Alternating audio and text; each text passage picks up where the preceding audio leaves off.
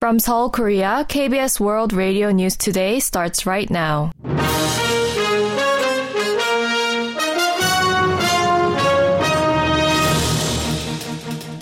On today's broadcast, thousands of trainee doctors submit resignations, with many walking off their jobs in protest of the government's med school admissions quota hike plan. Co-chair of the new Reform Party, Lee Nak-yeon, withdraws from the merger with the party after conflict with co-chair Lee Jun-suk over party's election campaign authority. The third summit for democracy attended by global leaders is set to be held in South Korea from March 18th to 20th. This is KBS World Radio News. I'm Daniel Chen. Surgeries have been put on hold and doctors' appointments postponed as thousands of trainee doctors submitted their resignations and many walked off their jobs in protest of the government's plan to increase the medical school admissions quota. The government has ordered doctors to return to their duties or face consequences. Yun So-young reports.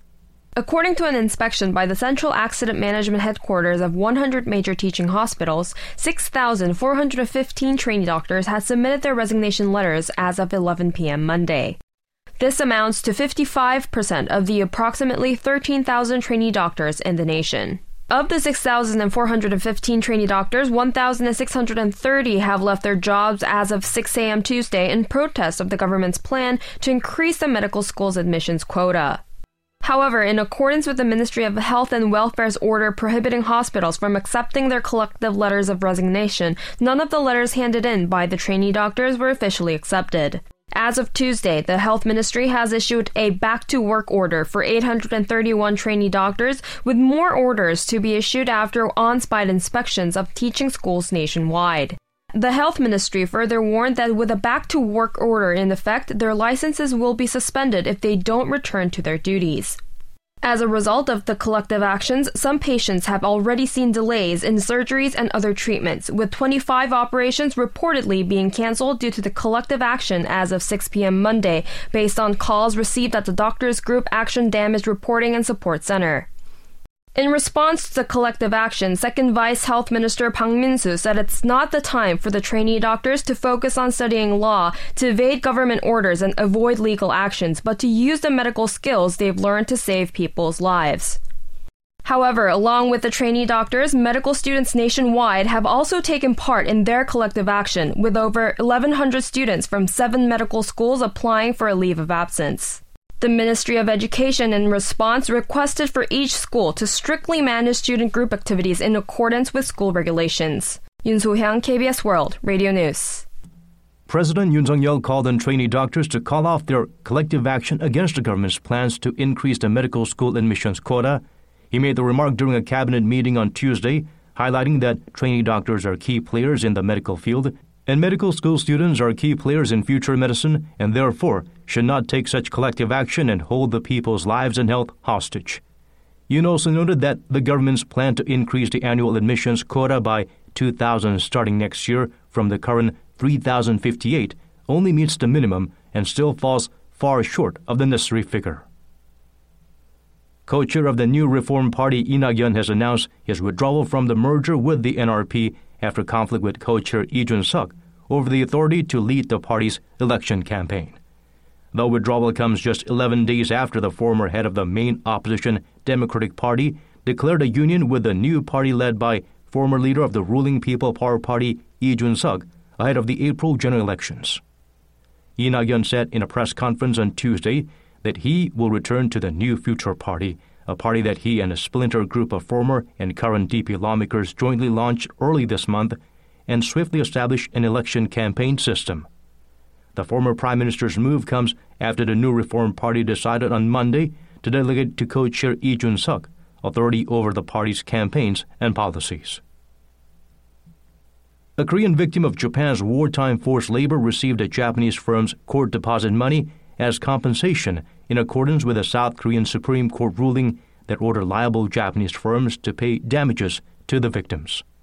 The victim, identified by the surname E, on Tuesday withdrew 60 million won, or around 45,000 US dollars, deposited to the Seoul Central District Court by Japanese industrial and engineering company Hitachi Zosen.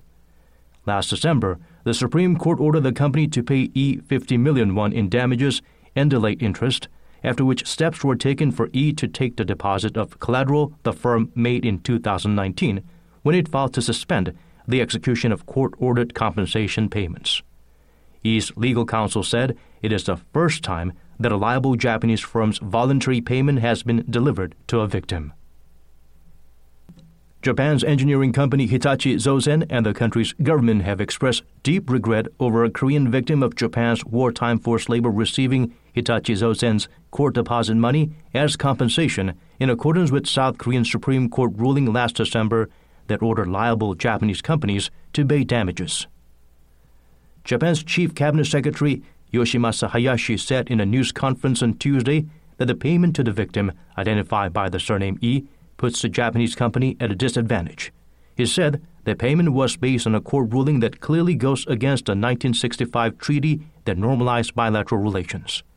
On whether Tokyo plans to lodge a protest over the payment, Hayashi said the Japanese government plans to appropriately convey to Seoul a stern sign of protest. Meanwhile, an official of Hitachi Zosen told Seoul-based Yonhap News Agency that the firm is in the process of confirming the said payment adding that the company had expressed its regret when the South Korean top court had issued its ruling late last year.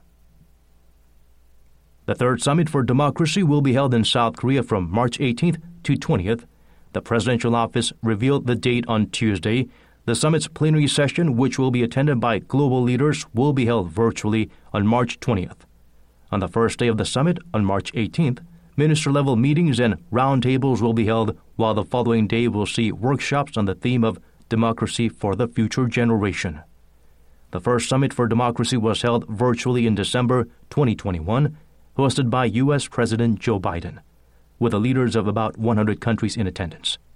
The second summit was held last year, co hosted by President Yoon Suk yeol and the leaders of the U.S., Costa Rica, the Netherlands, and the Republic of Zambia. Meanwhile, Multiple diplomatic sources said Tuesday that U.S. Secretary of State Antony Blinken could visit South Korea next month on the occasion of the Summit for Democracy. The Kremlin says the car that Russian President Vladimir Putin gave North Korean leader Kim Jong un as a present is a Russian made luxury sedan Aurus Senat, also known as Russia's Rolls Royce, that's often used as the VIP vehicle for foreign leaders. Kremlin spokesperson Dmitry Peskov revealed the details to Russia's RIA Novosti state news agency on Tuesday. Roughly 170 billion won, or around 127 million dollars, is said to have been spent on designing and making the particular model that Putin gave to Kim. The sale price for most regular Aurus models stands between 500 million and 1.1 billion won, depending on options. In Seoul, the government said the gift is a violation of UN Security Council resolutions which prohibit member states from the direct or indirect supply, sale, or transfer of heavy machinery, industrial equipment, and transportation vehicles to the north, including luxury vehicles. Free agent left-hander Ryu Hyun-jin is set to return to the Hanwha Eagles in the Korea Baseball Organization League after spending over a decade playing for Major League Baseball teams the Los Angeles Dodgers and the Toronto Blue Jays. According to sources close to the Eagles on Tuesday, the 36 year old has practically reached an agreement with higher ups within the club. The Eagles have requested due status check from the MLB Commissioner's Office, a formality required under KBO regulations, a likely final step before hiring the left hander.